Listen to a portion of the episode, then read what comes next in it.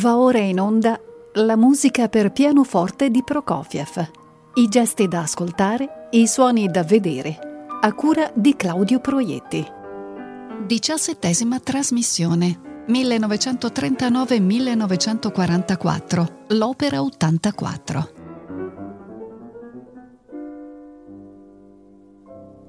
Claudio Proietti saluta tutti gli ascoltatori di Rete Toscana Classica. L'ottava sonata in Si bemolle maggiore opera 84 fu ideata e ne fu avviata la composizione insieme alla sesta e alla settima nel 1939, ma non fu completata prima del 1944, quando ormai le altre due avevano già conquistato le platee e gli interpreti di mezzo mondo. Credo di non averlo ancora detto, ma comunemente queste tre sonate vengono etichettate come sonate di guerra e questo appellativo è dovuto in primo luogo al periodo e alle circostanze in cui furono composte ed eseguite, ma anche evidentemente al loro carattere, assai più drammatico e acceso rispetto alle altre sonate di Prokofiev, soprattutto se riferite alla precedente quinta. È però importante anche il fatto che esse siano percepite come un ciclo, come un unico enorme affresco costituito da tre pannelli, molto diversi fra loro ma complementari, e capaci di manifestare un'unica, generale e complessa visione del mondo. Un po' come accade per altri analoghi capolavori della letteratura pianistica, le ultime tre sonate di Haydn, la 50, 51 e 52, le ultime tre sonate di Beethoven, l'opera 109, 110 e 111, le ultime tre sonate di Schubert di 958, 959 e 960 e così via, perché di certo così Prokofiev le concepì. Ed è proprio l'ottava a fornirci la prova decisiva che questa fosse la sua intenzione. Lo fa con il suo sguardo elevato, con la sua capacità di alzarsi al di sopra della fisicità e della brutalità umane che avevano dominato il mondo della sesta e della settima. Un po' come se, dopo aver attraversato l'inferno, riuscisse a prendere corpo un afflato universale di speranza, partendo però dall'individuo, dall'interiorità del singolo, che il primo movimento sembra esplorare intensamente, dipanandosi con calma espansività per allargarsi poi allo sguardo collettivo nell'esplosione travolgente del finale. L'ottava, opera altamente drammatica e costruita con enorme sapienza compositiva, è però anche la sonata in cui la poesia sgorga pura e senza freni e perfino il suono è concepito in un modo che verrebbe da definire se non rischiasse di suonare paradossale rispetto a tutti gli stereotipi che si è soliti affibbiare alla musica pianistica di Prokofiev, dicevo il suono è concepito in un modo sempre poetico, armonioso, pieno, avvolgente. Tutto questo ha determinato per parecchio tempo un appeal meno immediato sul grande pubblico e sugli interpreti, i quali, tolti Richter e Gillels, le hanno preferito di gran lunga la sesta e la settima ma questa tendenza si è recentemente modificata e molti giovani pianisti propongono ai concorsi e nei loro concerti l'ottava. Una parte dei materiali tematici di questa sonata deriva da precedenti composizioni incompiute o non utilizzate, su cui Prokofiev aveva lavorato in occasione del centenario della morte di Pushkin. Nel 1936, infatti, e lo avevo già ricordato a suo tempo, gli erano stati commissionati almeno quattro lavori da eseguire l'anno successivo, nel corso delle celebrazioni per il grande poeta. Tre di questi erano legati al cinema o al teatro, La Dama di Picche, Boris Kodunov ed Evgeny Onegin, e per un verso o per l'altro non giunsero a compimento. Fu così che nell'autobiografia il compositore scrisse Nessuno dei miei pezzi pushkiniani fu mai eseguito. La musica giacque per lungo tempo nel cassetto e fu gradualmente utilizzata in altre composizioni. Solo tre miei canti, opera 73, furono eseguiti durante il centenario di Pushkin, il mio solo concreto contributo all'occasione. Ebbene, nella sonata numero 8 il tema iniziale del primo tempo deriva da quella dama di picche e il secondo movimento è basato su un minuetto originariamente destinato a quel Evgenio Nieghi. La composizione dell'ottava sonata fu portata a termine in circostanze particolarmente serene. Il loro racconto richiede un passo indietro rispetto al momento in cui avevo interrotto la narrazione nella passata trasmissione. Bisogna cioè tornare al 1944 e precisamente all'estate che Prokofiev trascorse a Ivanovo, una cittadina a circa 300 km da Mosca, dove l'Unione dei compositori possedeva una residenza di campagna e dove quell'anno trovarono ospitalità, oltre a Prokofiev, anche molti protagonisti della vita musicale russa, per esempio Glier, il primo maestro di Prokofiev durante le estati a Sonzovka, e poi Shostakovich, Kabaleschi, Kachaturian e così via. Era una situazione ottimale che lo stesso Prokofiev descrive così a Miaskowski. Caro Nicolas Jacob, siamo arrivati ieri alla Sovkoz e siamo rimasti molto soddisfatti di questo luogo. Vi scrivo affinché possiate mollare tutto al più presto e raggiungerci. C'è una stanza d'angolo che vi aspetta, spaziosa e tranquilla. Il cibo è eccellente, fresco, saporito e abbondante. Il bosco non è peggiore di quello di Nicolina Gota e in questo momento, sotto il fogliame meridionale, è semplicemente incantevole. Un piccolo angolo di paradiso che riconciliò il compositore con il mondo e gli permise di riprendere a lavorare con Lena, dedicandosi a due opere che, guarda caso, rimarranno fra i suoi massimi capolavori, l'ottava sonata per pianoforte e la quinta sinfonia. Sentiamo la testimonianza di Aram Khachaturian. Sergei Sergeyevich componeva con un rigore inflessibile. Ogni mattina si recava a piedi al villaggio vicino, dove la casa della creazione, residenza estiva di Ivanovo, affittava alcune camere affinché i compositori potessero avere un luogo in cui lavorare. Fu là, in una piccola casetta all'inizio del villaggio, che scrisse la quinta sinfonia, l'ottava sonata per pianoforte e un ciclo di brani pianistici sui temi di Cenerentola. I musicisti che vivevano alla Casa della Creazione si riunivano ogni tanto in questa stanza per ascoltare le rispettive opere. Il lavoro regolare si alternava al riposo. Qualunque tempo facesse, Siergiei passeggiava nella foresta. Spesso gli altri affittuari lo raggiungevano e potevano allora apprezzare lo spirito vivace del Prokofiev interlocutore, i suoi rapporti cordiali con le persone, il suo amore per la natura, per il paesaggio russo. E ora sentiamo il ricordo di un altro importante ospite, Dmitry Kabaleschi. Sergei Sergeyevich non soltanto lavorava moltissimo, ma sosteneva l'ispirazione degli altri abitanti della casa della creazione svergognava spietatamente quelli che lavoravano poco e una volta instaurò perfino un'abitudine eccellente. Di sera tutti avrebbero dovuto rendere conto del proprio operato della giornata. E va detto che il suo esempio, l'instancabile impegno artistico, infervorò molti di noi. Sergei Sergeyevich lavorava sistematicamente e con regolarità. Non ritardava mai alla prima colazione ed esattamente alle 10 del mattino si alzava da tavola con una grande cartella sotto il braccio e si avviava al villaggio dove si trovava la sua stanza di lavoro. Quando arrivava all'ora di pranzo, durante il tragitto verso la casa principale, mi fermavo spesso da Sergei Sergeyevich e lui spesso suonava le cose appena composte. Così ebbi la fortuna, passo dopo passo, di ascoltare brani di opere come l'ottava sonata o la quinta sinfonia. Di rado Sergei Sergeyevich si recava al lavoro dopo pranzo. Nella seconda parte della giornata preferiva stare a casa, correggere ciò che aveva appena composto, orchestrare e riflettere sulle future composizioni. Grazie alla regolarità del lavoro, era in grado di fare moltissimo rispetto all'esiguo numero di ore che vi dedicava. Con puntualità stupefacente, alle cinque precise, Sergei Sergeyevich bussava alla porta della mia stanza. Era l'ora del caffè. Di solito aggiungeva una o due frasi in inglese.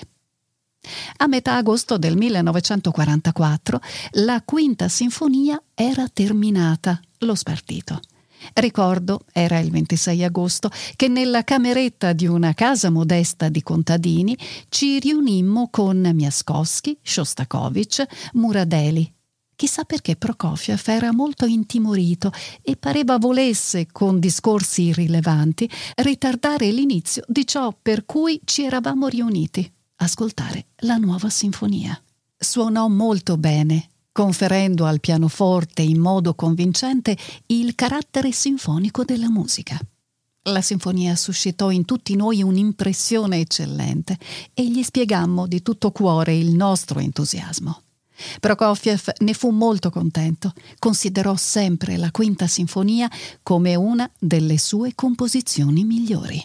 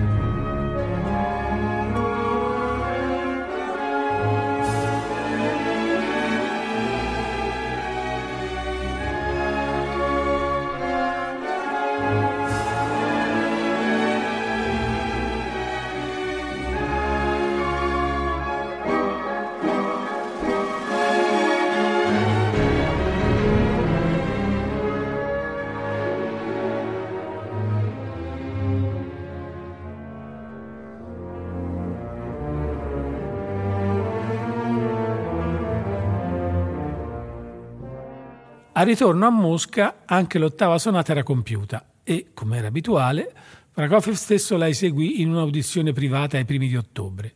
Lo ricorda bene Sviatoslav Richter. L'incontro seguente con Prokofiev ebbe luogo in occasione della prima assoluta della sua ottava sonata nel 1944.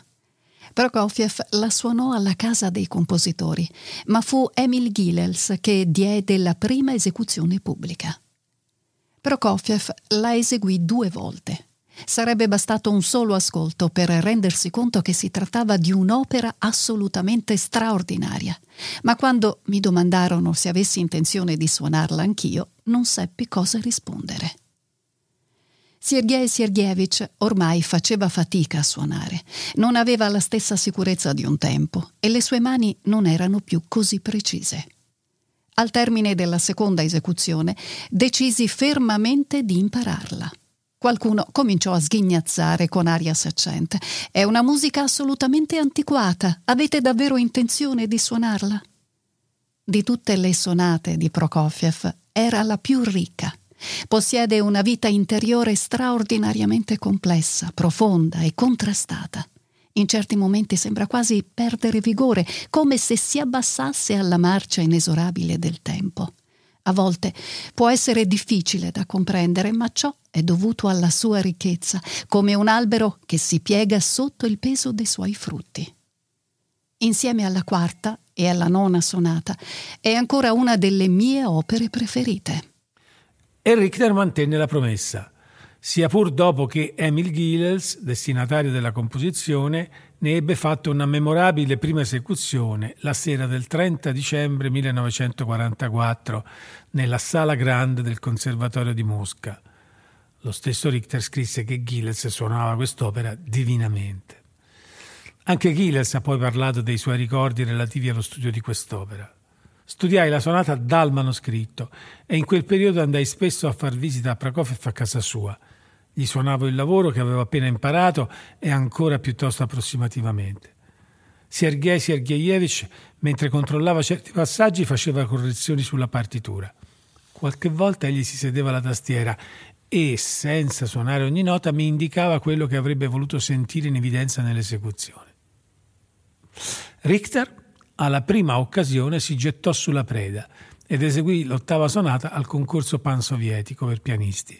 Sentiamo il suo curioso racconto. Ecco che si avvicinava il concorso nazionale di pianoforte, al quale, nonostante le mie perplessità, mi spingevano a partecipare persino gli amici più intimi. Misi in programma l'ottava sonata. All'epoca non avevo un appartamento e abitavo presso Vedernikov nella periferia di Mosca. Dovevo suonare per ultimo, ma sbagliai orario e mi presentai in estremo ritardo. Era già tutto finito. Prokofiev aveva atteso a lungo, molte persone avevano già abbandonato la sala, ma quando vennero a sapere che si sarebbe continuato, tornarono a sedere. Rientrò anche Sergei Sergeyevich. Era molto puntuale reagiva sempre male in questi casi. Ma in quell'occasione disse soltanto: Ma sì, un'ora di ritardo, ma bisogna pure ascoltare la sonata. Evidentemente aveva voglia di sentire la sua musica. Ci fu un altro curioso incidente tra noi. Prokofiev, l'uomo puntuale, e io. Era il 1946, dovevo suonare nella sala a ottobre della casa del sindacato, la sesta, la settima e l'ottava sonata, nel corso di un concerto per gli abbonati dedicato alle opere di Prokofiev. Nina Dorliak e io eravamo appena rientrati da Tbilisi, dove i concerti cominciano alle nove di sera, contrariamente a Mosca, dove l'inizio è previsto per le sette e mezzo. Ci chiamarono alle otto per chiederci cos'era successo e perché non eravamo ancora arrivati. Era il 9 maggio, l'anniversario della vittoria. I mezzi pubblici non funzionavano e le strade erano gremite di persone. Abitavamo nell'Arbat e riuscì ad arrivare sul posto solo alle nove e un quarto. Sergei Sergeyevich aspettava come tutti gli altri. Il presentatore annunciò che il concerto sarebbe cominciato con la sesta sonata. A quel punto un uomo, già avanti con gli anni e di aspetto molto distinto, si alzò in mezzo alla sala e prima di andarsene esclamò È uno scandalo intollerabile pensava che il presentatore annunciasse il rinvio del concerto. Sergei Sergeyevich, invece, era contento che il concerto si facesse. Certo, mi riprese per il mio ritardo, ma senza cattiveria. L'andante dolce con cui si apre la sonata numero 8 è un movimento lunghissimo, quasi infinito, dura da solo più di 15 minuti. E il primo tema ma sarebbe molto meglio dire il primo gruppo tematico, ne è già il simbolo, il preannuncio di questa caratteristica. È lungo il, questo gruppo tematico, praticamente niente meno che 34 battute, che però vanno suddivise in quattro distinti periodi. Ecco il primo, primo periodo, che è di nove battute e che è un tema originale, cioè non derivato da composizioni precedenti.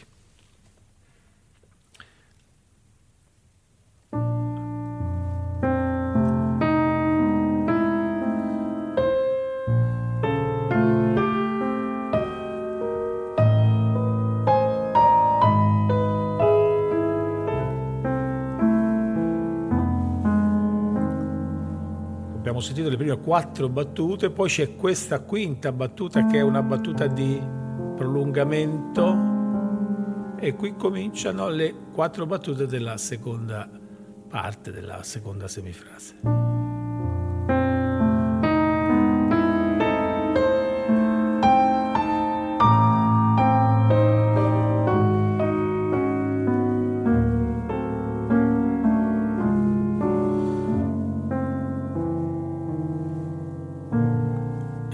Questo era il primo mm, periodo. Come avete sentito, un tema eh, caldo e nobile, mol, con una melodia molto spaziata, cioè che si sposta eh, ampiamente sulla tastiera e che è a sua volta avvolta dalle voci interne che sono molto, molto attive. Eh, il basso è molto solido anche quando è, è, è sincopato, cioè offre degli appoggi molto, molto solidi armonicamente e timbricamente. Il secondo periodo che segue è invece uno dei temi tratti dalla musica per la Dama di Picche di cui vi ho parlato prima. È un tema più toccante ed emozionante forse rispetto al primo, grazie al moto cromatico che eh, sentirete mh, mm, si riconosce in molte parti. Queste sono le prime quattro battute.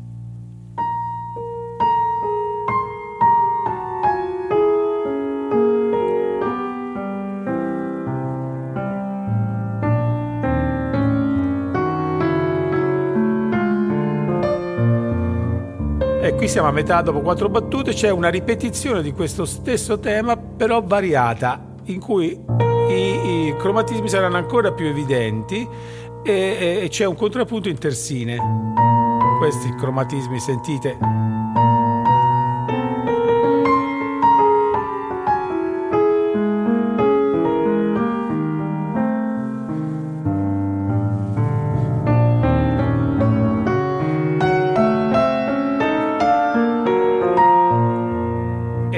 finito anche il secondo periodo. Il terzo periodo che segue è anch'esso tratto, derivato dalla musica per la Dama di Picche ed, ha un carattere un po' diverso rispetto a quello che abbiamo appena ascoltato, perché è invece più vicino allo spirito e al carattere del primo periodo.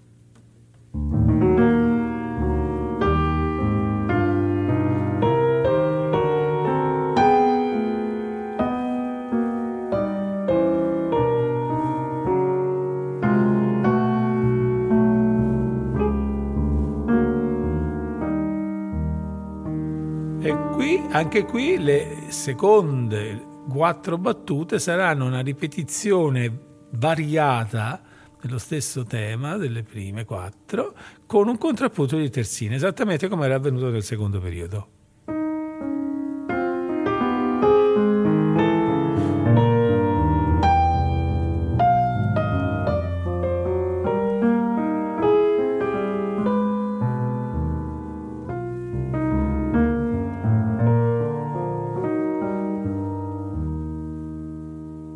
Sospensione e inizio dell'ultimo, del quarto periodo di questo primo gruppo tematico, che è la ripetizione del primo, di quello con cui la sonata è iniziata. Le prime quattro battute sono identiche.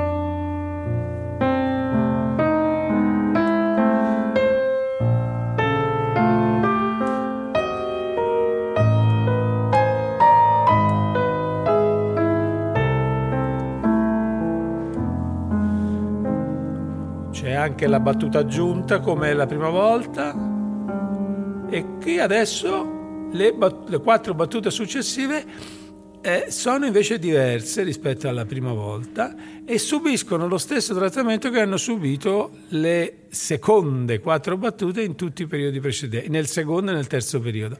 E quindi sono anche queste mh, variate, è una eh, riproposizione variata con un contrappunto a terzine molto cromatico.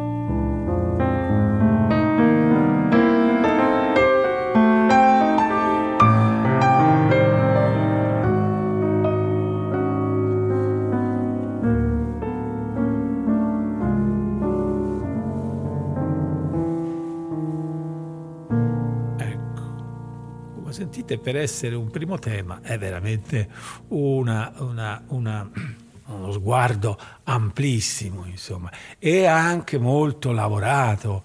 Io sento proprio una, una forma di interiorizzazione, cioè è un animo che scruta dentro se stesso e coglie le minime impressioni, i minimi, i minimi spostamenti del sentire eh, da un punto di vista più oggettivo c'è da notare che nella partitura della Dama di Picche, che vi ricordo era destinata a un film che mm, non fu mai realizzato, da cui, come ho detto, sono presi il secondo e il terzo periodo di questo gruppo tematico, sono derivati, quindi essi si presentavano il secondo e il terzo periodo in ordine invertito, cioè c'era prima il terzo e poi il secondo. In più, come detto, Prokofiev aggiunge il primo periodo, che prima il quarto, che sono lo stesso, che è nuovo, ma che è in qualche modo assimilabile, derivato dal terzo. E dunque dico questo non per pignoleria descrittiva, ma per sottolineare come Prokofiev avesse ormai assimilato totalmente la tecnica compositiva cinematografica, tanto da poterla estendere perfino a una sonata pianistica. È tipico, è risaputo che è tipico della scrittura delle colonne sonore creare temi e periodi musicali che possono essere attaccati, tagliati, invertiti, allungati, accorciati, quasi senza sforzo, proprio per poter aderire alle necessità del montaggio filmico.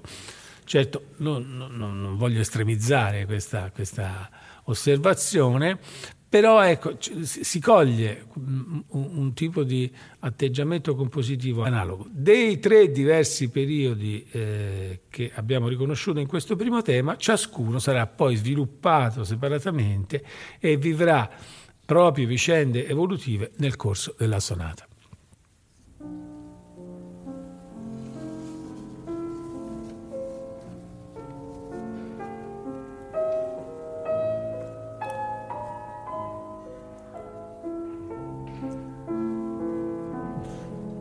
Battuta aggiuntiva di sospensione, seconde quattro battute del primo periodo.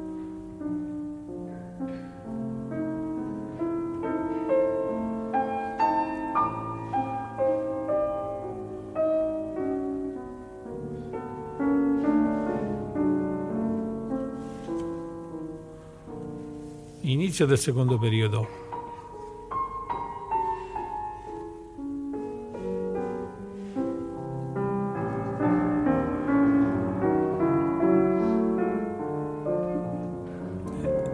Stesso tema ripetuto, variato.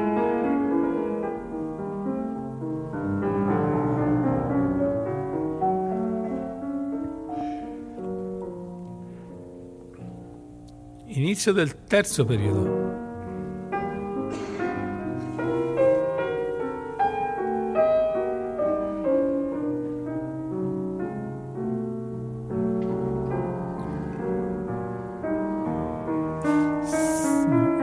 Variazione delle prime quattro battute.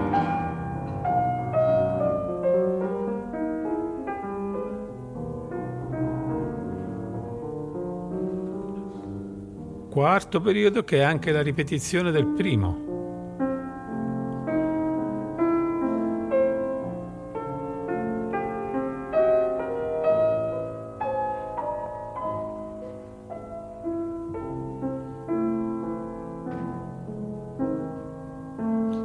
Battuta aggiuntiva e variazione delle stesse quattro battute precedenti.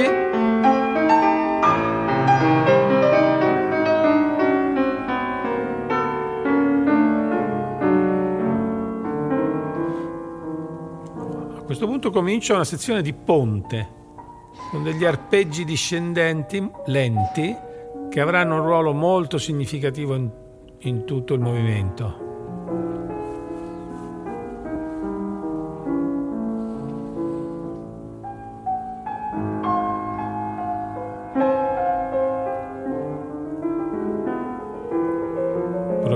Accelerando, ancora gli arpeggi più veloci. Qui sentiamo il primo tema al basso.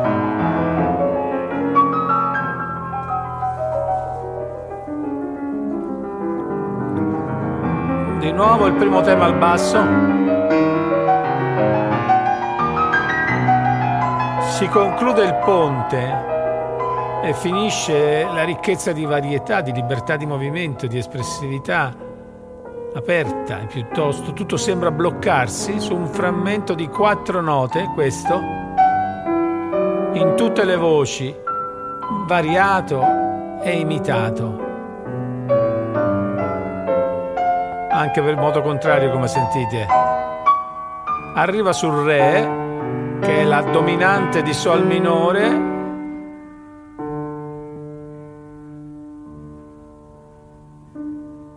Attenzione a questo.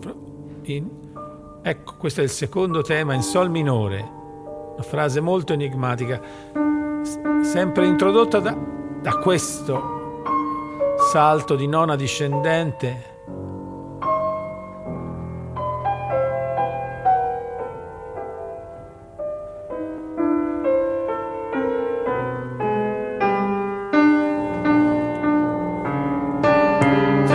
salto di nona discendente, Re Do diesis.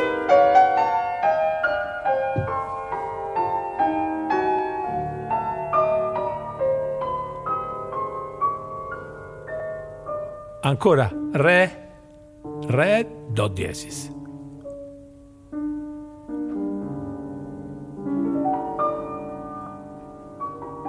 ancora il secondo tema, ancora il salto, adesso lo, eccolo. Re, re do diesis. Diventerà tragicamente fondamentale questo inciso più avanti. Ed eccoci qui siamo con la stessa chiusura, con le stesse quattro note che abbiamo sentito nel ponte, una sonorità più amara ancora. Così si va verso la conclusione dell'esposizione.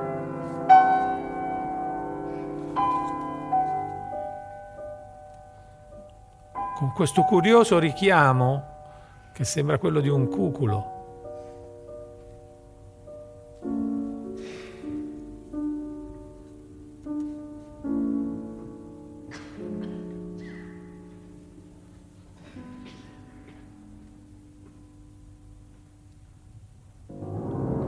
Comincia lo sviluppo, con un movimento inquieto, senza sosta, derivato dal disegno del ponte. Ecco gli arpeggi a cascata, li abbiamo già sentiti, ma qui hanno un carattere molto più apprensivo e disturbato. Al basso ancora il primo tema, però il terzo periodo del primo tema. In aumentazione, cioè con i valori raddoppiati.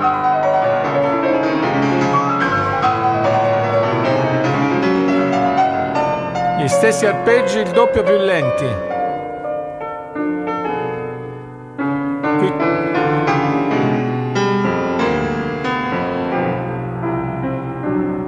Un ricordo dell'inizio e poi riemerge il moto.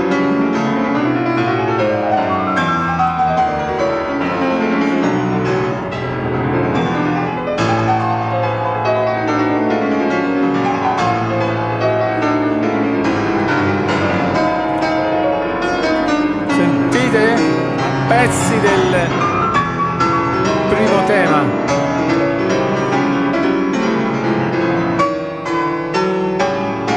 E ancora le quattro note che erano la frase conclusiva del ponte. È un grido quasi disperato. E d'ora in poi sentiremo tutti i temi che abbiamo sentito prima, ma più lenti.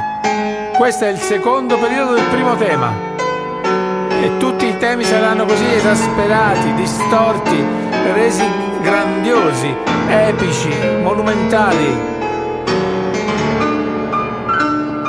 Lo stesso tema lo sentiamo in due modi, raddoppiato alla destra e quadruplicato alla sinistra.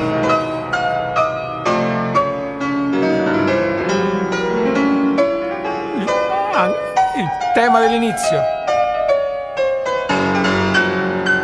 ancora come prima.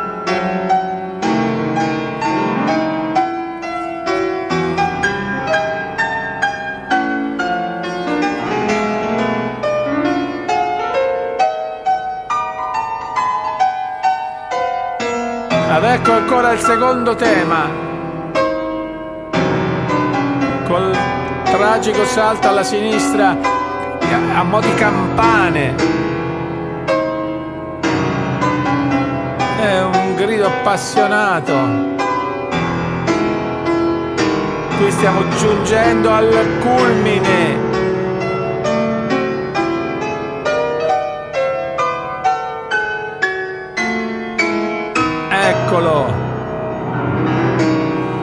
Sembra di tornare al clima della cadenza del secondo concerto, ve lo ricordate?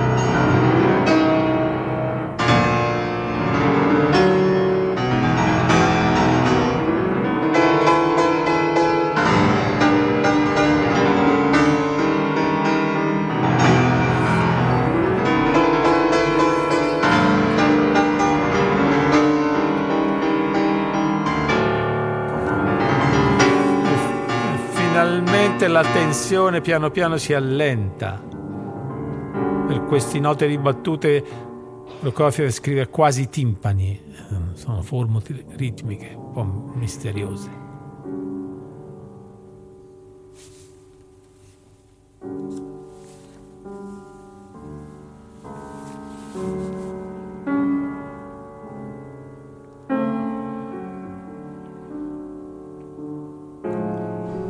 E ritorna ancora più misterioso il, il verso del cuculo, ipnotico, che avevamo sentito prima.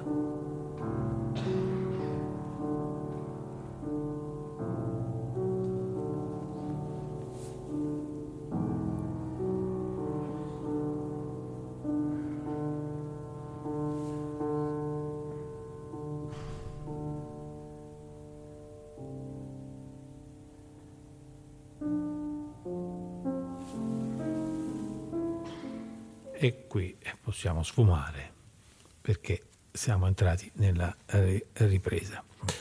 Quest'ultima eh, sezione,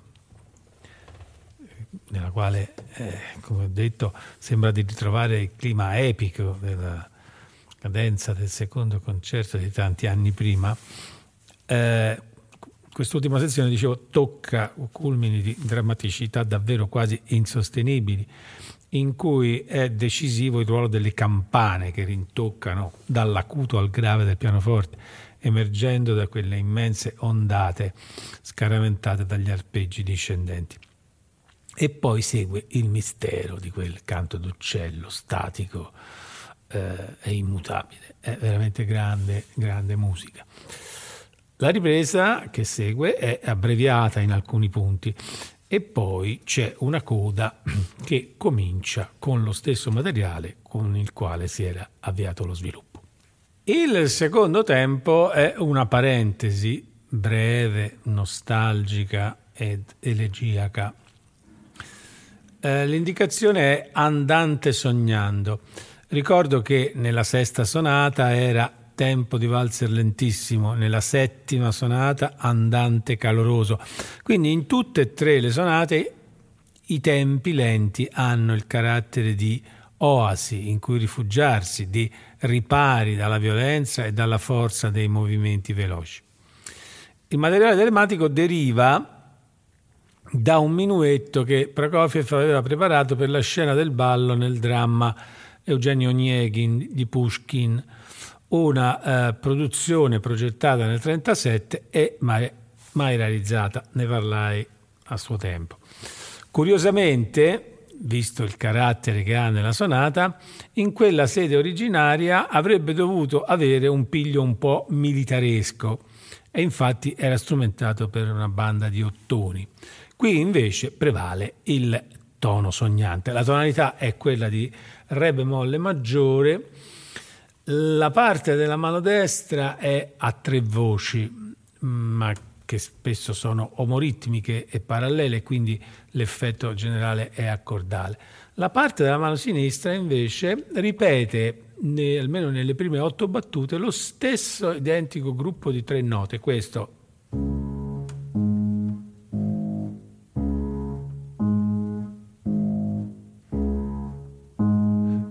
un movimento costante eh, che ricorda quello, mh, mm, esempio, dei timpani, eh, ricorda il suono dei timpani e che avvicina a, a questa pagina di, di, di Prokofiev a certe situazioni tipiche della musica di Poulenc o anche, se vogliamo, a un momento magico e indimenticabile della Sinfonia di Salmi di Stravinsky, che eh, ovviamente risale ad anni prima e che ovviamente Prokofiev conosceva benissimo. Questo è il primo tema, in Re bemolle maggiore, ripeto.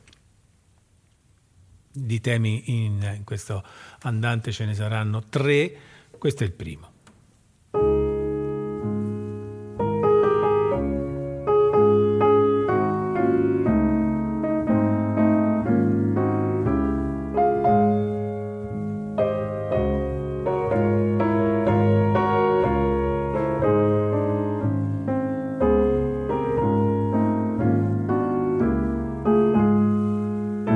Poi c'è un'improvvisa e formidabile modulazione a Re maggiore. Eccetera, eccetera, quindi un semitono sopra.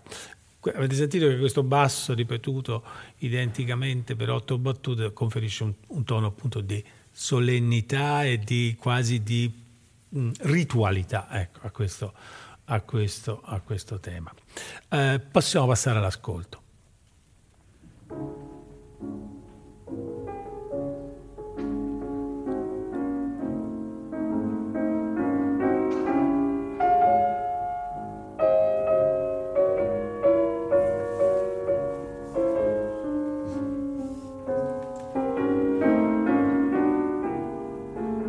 Modulazione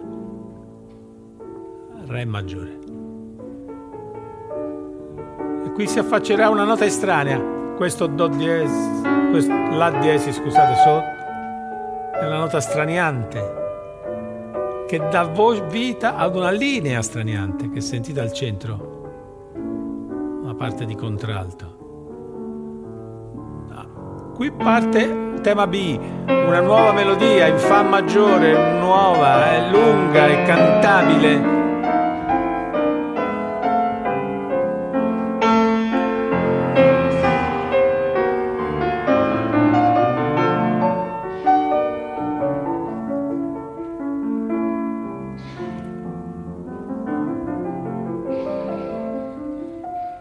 Di nuovo il tema A in Re maggiore in frammenti sparsi su varie altezze e disposizioni, come se fossero gruppi orchestrali.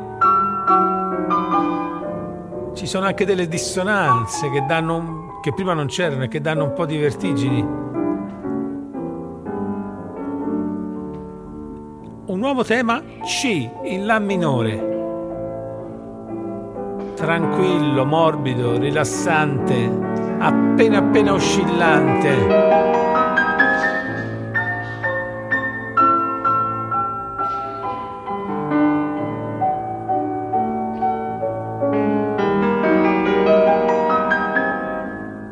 Torniamo qui in Re bemolle maggiore.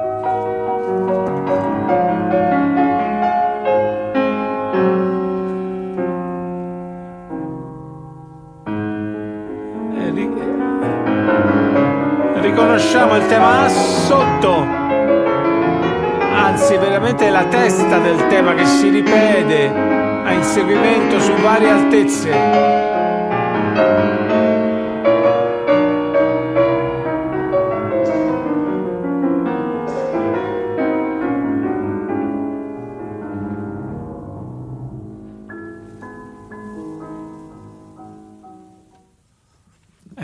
possiamo sfumare qui perché poi eh, il resto di questo secondo tempo combina e sovrappone i motivi precedenti, crea eh, in certi punti scintillanti sfondi a contornare le riapparizioni del primo tema e saluta poi in fondo con una coda molto serena.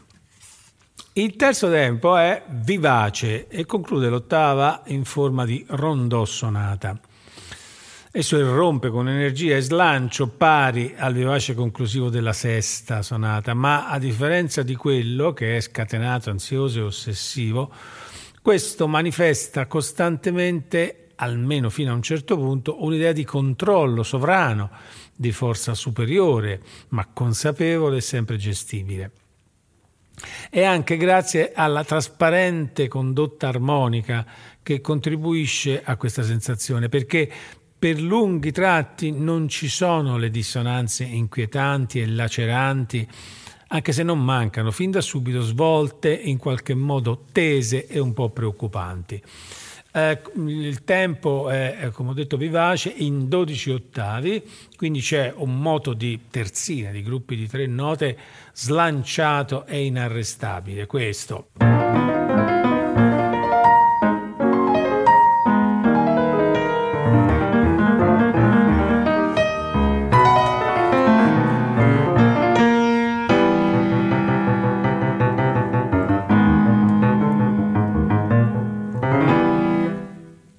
Avete sentito, a un certo punto c'è stata un, una svolta, un cambiamento eh, repentino che è stato non solo di ritmo, perché siamo passati dal 12 ottavi al 4 quarti e sono finite le terzine e sono cominciate i gruppi di due note, duine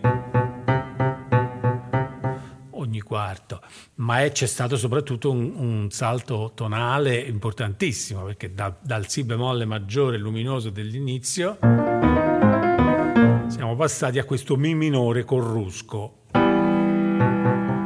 assolutamente inaspettato. E per di più, oramai lo sapete, a distanza di tritono, cioè da, dal Si bemolle al Mi minore il salto è di un tritono, quindi eh, l'effetto sorpresa è, è, è, è, moltiplicato. Più avanti, eh, poco dopo c'è eh, un altro passaggio di semitono, un'altra connessione, eh, eh, un altro rapporto tonale che Prokofiev eh, privilegiava, perché il secondo tema non sarà in una tonalità relativa o vicina al Si bemolle maggiore, bensì a una molto lontana come Si maggiore. È una melodia molto audace, questa ve la, ve la faccio sentire solo la melodia.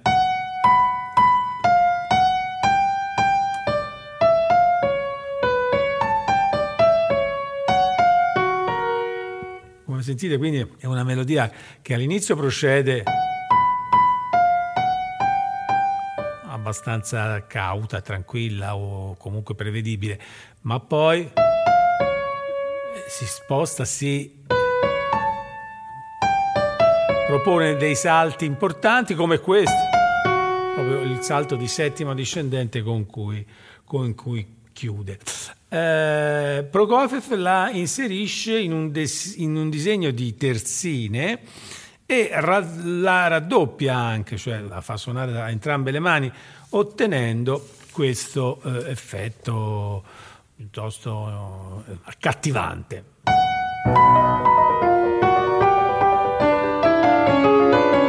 Ecco, poi a metà pensa bene di metterci anche una, una sorta di canone, come sentirete, fra destra e sinistra. Questo, eh? e poi va avanti. Possiamo ascoltare tutto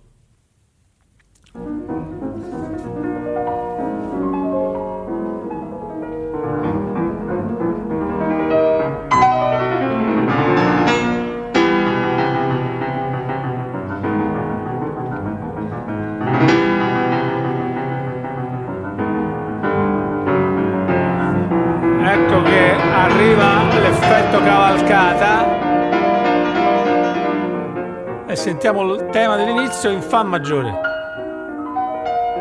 Il ritorno in Si bemolle.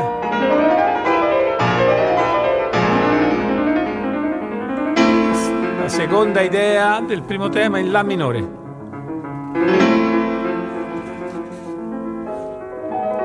Qui c'è una parte di passaggio verso il secondo tema. Eccolo in Si maggiore.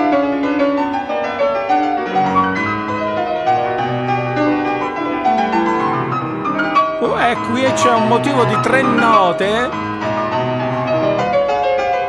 che sarà molto importante più avanti.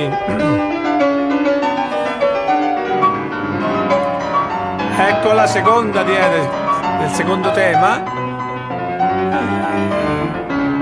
E come sentite i due elementi sono alternati. Qui sembra calmarsi un, un po' e invece prepara questa effetto di arpeggi che squassano tutta la tastiera.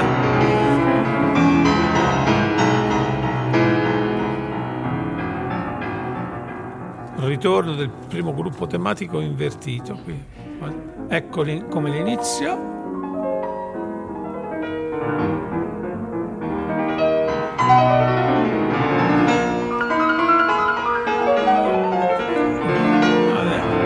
Passaggio conclusivo di questa prima parte del finale.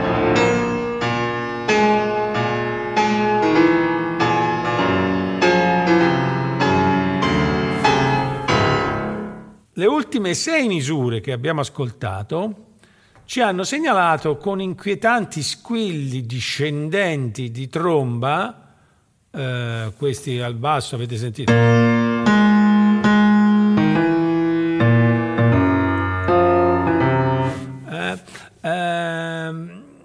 L'arrivo di qualche cosa. Che cosa? Che cosa dobbiamo aspettarci? È un episodio del tutto nuovo, quello che comincia adesso, e che occupa il centro di questo terzo movimento. È in re bemolle maggiore e in tre quarti.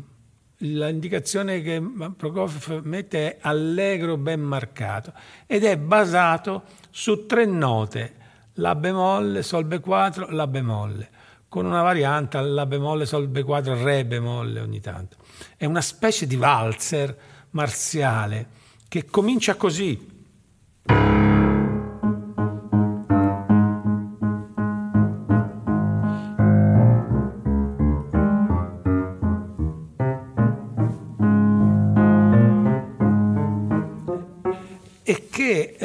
Sembra questa che vi ho suonato un'introduzione e invece è, presenta già la vera sostanza di questo, di questo eh, di questa parte, di questa lunga parte centrale del, e, e drammaticissima parte centrale di questo finale perché sono queste tre note che, sono, che, saranno ripetute con ostinazione in tutti i registri e in tutte le dinamiche.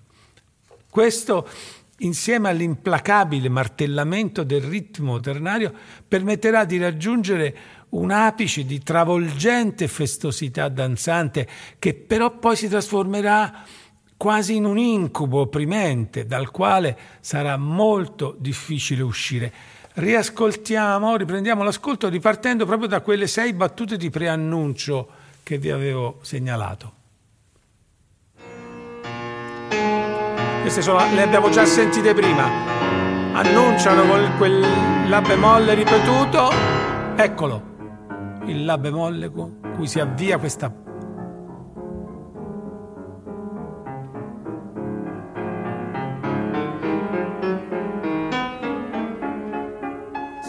salto in alto, salto ancora.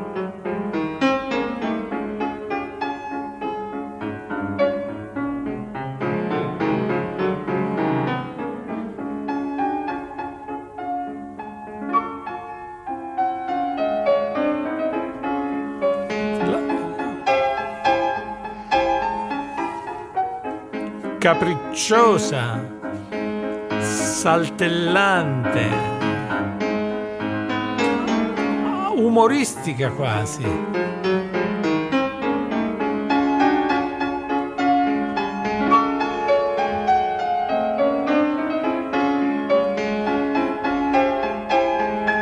Sempre più crescendo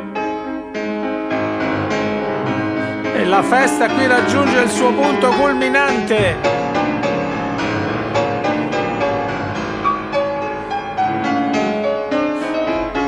Ma la danza diventa anche frenetica, delirante, si espande su tutta la tastiera.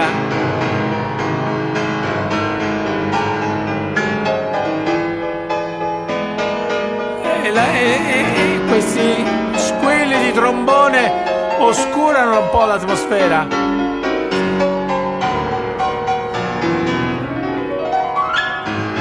Ed ecco che il motivo ostinato che abbiamo già sentito decine di volte va giù e diventa sinistro, quasi feroce, con delle vere e proprie grida all'acuto.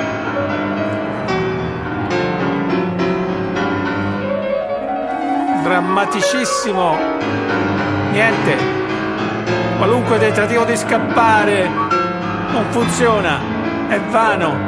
Si resta sempre prigionieri di questa ossessione fatta di tre note. La bemolle, sol, la bemolle. Riconoscete il salto di nona, ve lo ricordate? C'era già nel primo tempo. Nel primo tempo.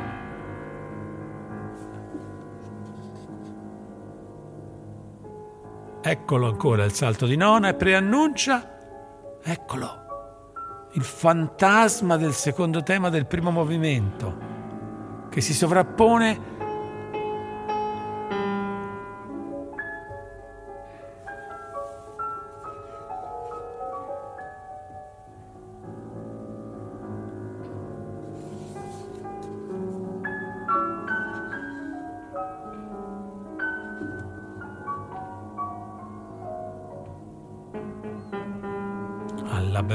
sol. Straordinario effetto stereofonico proprio. Il pianoforte sembrano, sembrano due.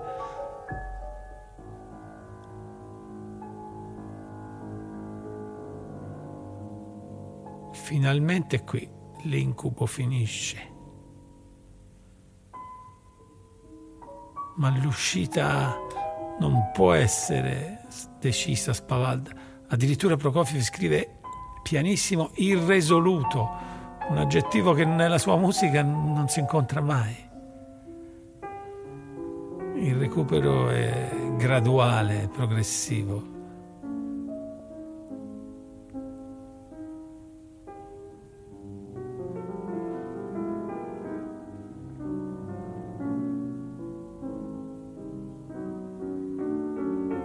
Bisogna ritrovare il coraggio un po' alla volta.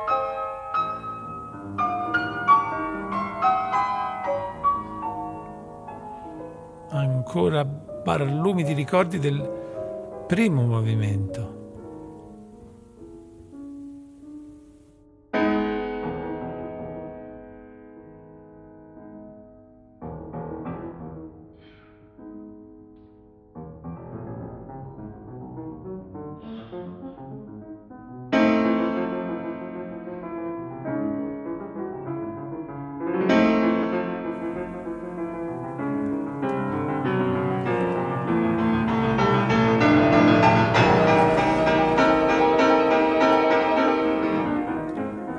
Eccoci, qui possiamo sfumare perché la ripresa sarà senza grandi sorprese e sfocerà in una coda trionfante che richiede un pianismo superbo per ricchezza di colori e spavaldo atletismo. Emil Gilels, come ho già detto, seguì per la prima volta la sonata numero 8 nella Sala Grande del Conservatorio di Mosca il 30 dicembre 1944. Continuò a suonarla in giro per tutto il mondo per molti anni. Noi ascolteremo ora una registrazione del concerto tenuto a Mosca il 26 gennaio 1967, che contiene momenti memorabili, e però anche un inopinato e per me misterioso scarto rispetto al testo conosciuto della sonata, quando nel primo movimento a ciascuna delle battute 39, 40 e 41 mancano due quarti, cioè giusto la metà del loro valore. Saluto Roberto Spinelli che mi ha accompagnato con la consueta perizia e pazienza anche oggi e vi auguro un buon ascolto dandovi anche appuntamento alla prossima trasmissione.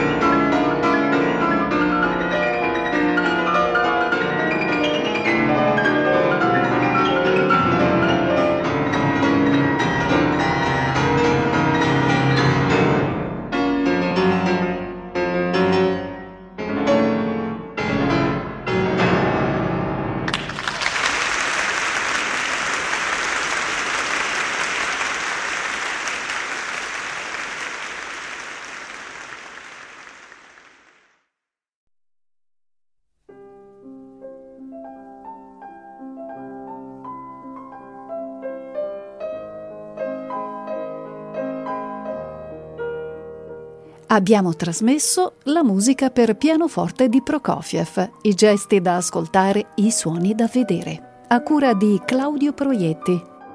Diciassettesima trasmissione. 1939-1944, l'opera 84.